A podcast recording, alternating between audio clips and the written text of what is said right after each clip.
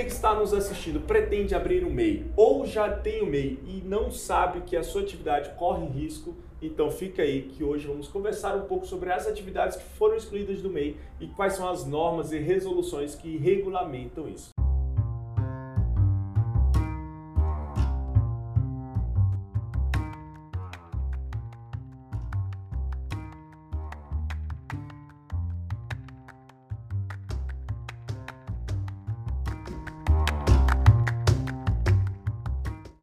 Fala galera, tudo bem? Eu sou o Gabriel. E eu sou a Bia. E estamos aqui hoje para conversar um pouquinho sobre as atividades excluídas do MEI, algumas resoluções que regulamentam isso.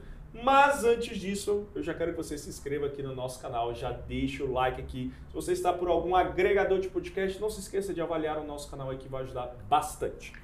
Dito isso, vamos lá, né, Bia, conversar hoje um pouquinho sobre as resoluções do C GSN, que é o Conselho Gestor do Simples Nacional, uhum. que para quem não sabe, o MEI, né, o microempreendedor individual, ele está no leque do Simples Nacional, né? uhum. né? Então, o MEI foi instituído junto com o Simples Nacional, lá na Lei Complementar 123 de 2006.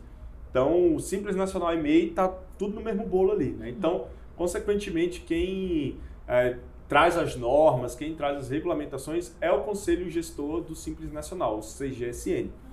E, basicamente, é, a última atualização que a gente teve de exclusão de atividades, né, Bia, foi em 2019 com efeitos em 2020, né? uhum. né? Mas antes disso, nós tivemos em 2018 uma lista na, na resolução CGSN 149, uma lista de atividades assim, que foram excluídas, né? Sim. Que teve coveiro, contador. Teve contador, né? Ah, você uhum. teve, né? Tinha um MEI também de contador e foi excluído. Pois é, então tinha muitas atividades ali que já foram excluídas logo naquele primeiro ponto. Eu vou até citar mais algumas aqui, deixa eu pegar meu computador, para vocês verem. Ó, isso foi na resolução 140, eu falei 149.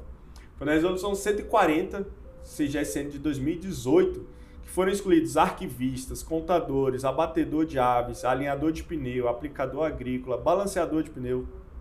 Cara, muita coisa. Uhum. É, proprietário de bar, né? Isso, uhum. é, isso é interessante também restaurador de pet, sepultador. Então teve muitas atividades ali, a gente vai deixar vou deixar o link da resolução CGSN 140 na descrição aqui para vocês darem uma olhadinha. Uhum. E por que que isso é importante, né, Bia, a gente falar?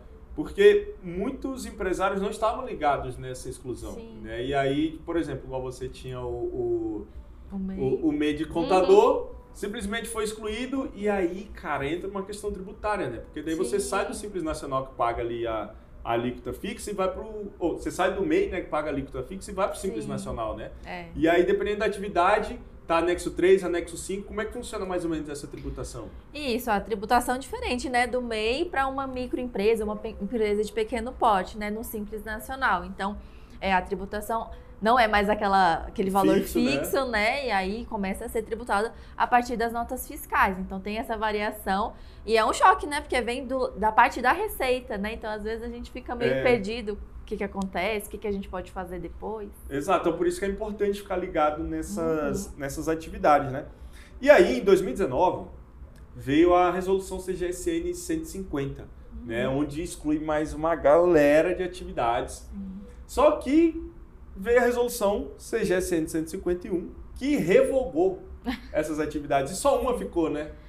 É, ficaram três atividades, né? As de desenvolvimento, então a gente tem a de desenvolvimento é, de programa de computador sob encomenda, a desenvolvimento e licenciamento de computador, customizáveis e não customizáveis. Essas continuam só pelo Simples, não podem ser mais MEI, e elas são tributadas pelo anexo 5, né? Que começa com 15,5%. É. Então, é uma diferença muito grande, né? de tributação. Então gente precisa ficar atento a essas mudanças, né? Nossa, eu lembro que uma galera, assim, de desenvolvedores Sim. ficaram bem assustados na época. Porque, pô, na época, isso era 2019, né? 2020, é. perdão. 2020 você tava pagando ali coisa de, de 45 reais por mês. É. E aí você do passa a ser tributado na maior alíquota do Simples Nacional, né? No, no anexo 5. Pois então, é. isso é um, um susto bem grande.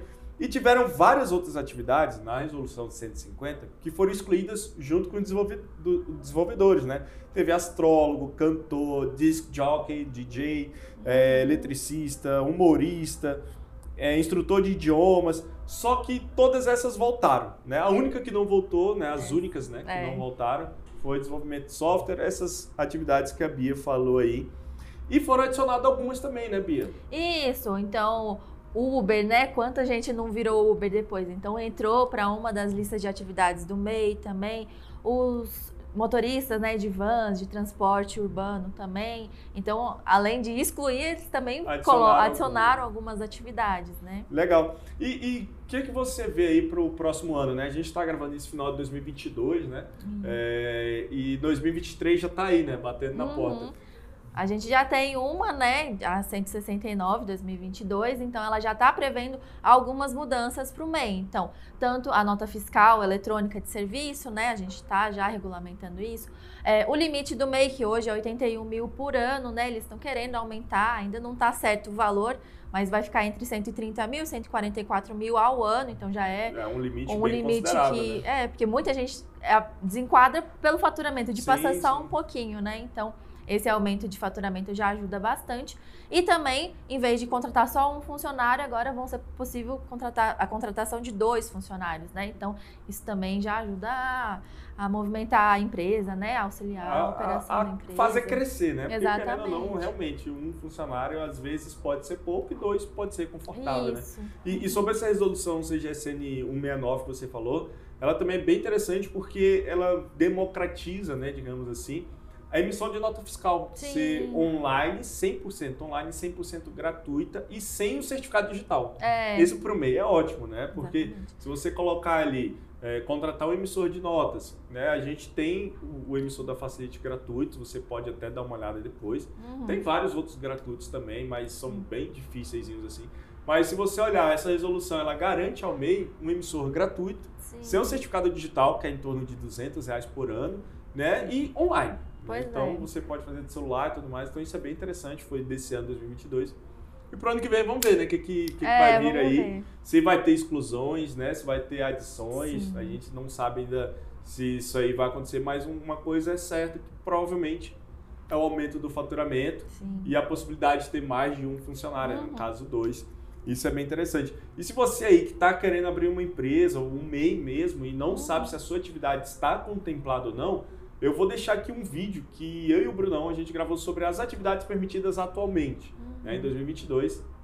E vou deixar também o link aqui na descrição do site do Portal do Empreendedor, onde ali já lista todas as atividades que hoje estão autorizadas no MEI. E fique acompanhando aí, fique atento, porque acontece. Teve um cliente que era desenvolvedor, continuou como MEI, e no Uhum. momento do desenquadramento, porque ele já estava com faturamento bem alto, Uhum. a Receita Federal quis cobrar retroativo, né? Então Uhum. isso é um, é um grande risco. Então, cara, fique atento se a sua atividade ainda é permitida, né? Uhum. E se a atividade não for mais permitida, Bia? E Pois ele é. ainda, tiver como MEI? É, então, como o desenquadramento vem por parte da Receita, né, a gente precisa tomar algumas E, e às vezes não atitudes, vem, né? É. Então, assim, a gente precisa é, modificar a forma como a empresa está funcionando, né? A gente tem três alternativas. Ou fazer a alteração, então, de MEI para a gente ir para o simples, né? Então, fazer a alteração na junta comercial, fazer todo o processo direitinho para esse desenquadramento ser é, formalizado, né? É, procurar alguma atividade que se encaixa hoje ainda na lista das Sim, atividades do MEI, para ver se se encaixa para o seu serviço, né?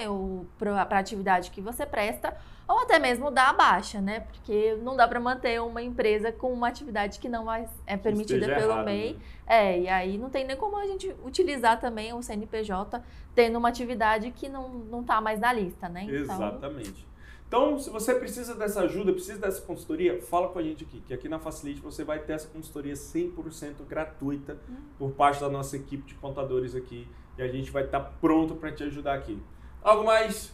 só isso. É isso, pessoal. Então, muito obrigado a você que assistiu esse vídeo aqui. Não se esqueça de deixar o seu like. Se você está por algum agregador de podcast nos ouvindo, não se esqueça de avaliar o nosso podcast e se inscrever no nosso canal que vai ajudar bastante. Um forte abraço e até o próximo vídeo.